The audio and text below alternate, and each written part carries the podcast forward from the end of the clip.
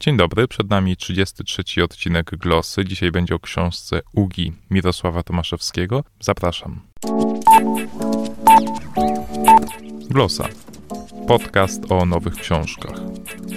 www.glosa.info Paweł Adam Piotrowicz, zapraszam.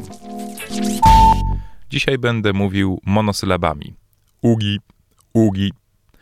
Ugi to tytuł książki Mirosława Tomaszewskiego – to fajna książeczka z nieco zniechęcającą okładką. No a zresztą nie będę owijał w bawełnę. Okładka zrobiła tej książce krzywdę. Wygląda jak opowieść o szpiegu z krainy deszczowców. Jeśli prawdą jest, że przy wyborze książki w księgarni kierujemy się przede wszystkim okładką, no to nie dziwię się, że wydawca skarży się taka dobra książka, a tak słabo się sprzedaje. No a to rzeczywiście jest dobra książka. Ugi to zgrabnie napisana powieść łącząca wszystko, co atrakcyjne dla czytelnika. Mamy więc antyglobalistów i tajemniczą korporację, która chce przejąć kontrolę nad decyzjami zakupowymi całego świata.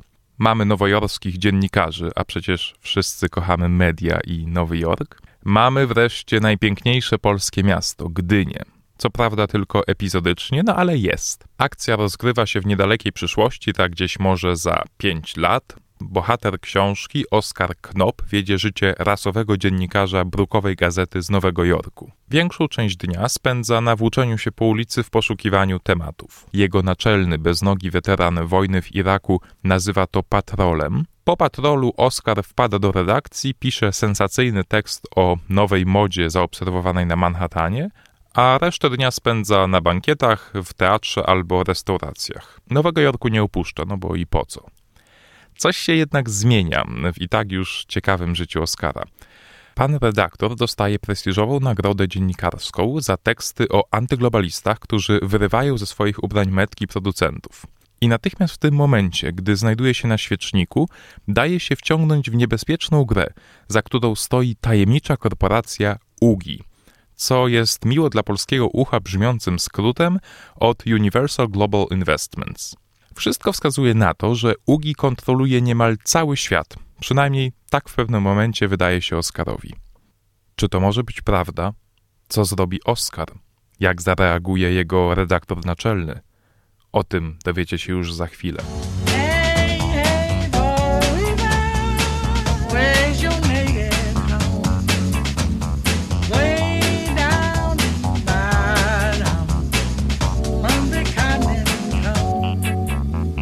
Przed chwilą zadałem pytanie, czy możliwe jest, że jedna organizacja kontroluje niemal cały świat. No zastanówmy się, czy nie jest prawdą, że nawet w Polsce, w realnym świecie, za 200 zł długu można trafić na czarną listę, co blokuje dostęp do kredytów, polis na życie i wielu przywilejów współczesnego komercyjnego świata. Nie dziwię się więc, że Oskar Knop, bohater książki, mógł uwierzyć w spisek korporacji, gdy w trakcie dziennikarskiego śledztwa o UGI po odrzuceniu propozycji wykupienia dla siebie wyjątkowo niekorzystnego ubezpieczenia na życie usłyszał, cytuję, robisz naprawdę głupio.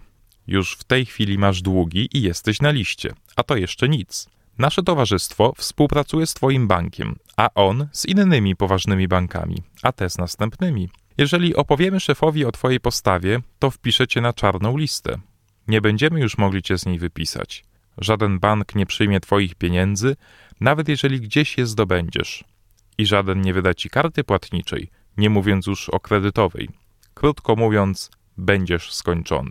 Fajne w tej książce jest jednak to, że autor nie podchodzi do teorii spisku korporacji śmiertelnie poważnie.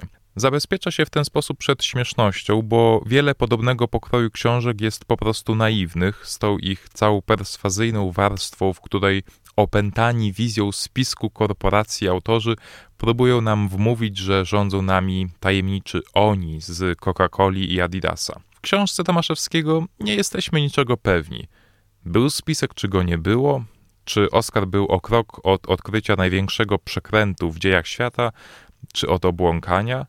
Czy UGI to centrum globalnej sieci, w którym spotykają się wszystkie węzły, sznurki i supełki? Czy może zapomniane biuro na 56. piętrze Empire State Building, do którego nie można się dostać, bo właśnie trwa tam remont? Proponuję przekonać się samemu. A ja się kłaniam do usłyszenia. Papa.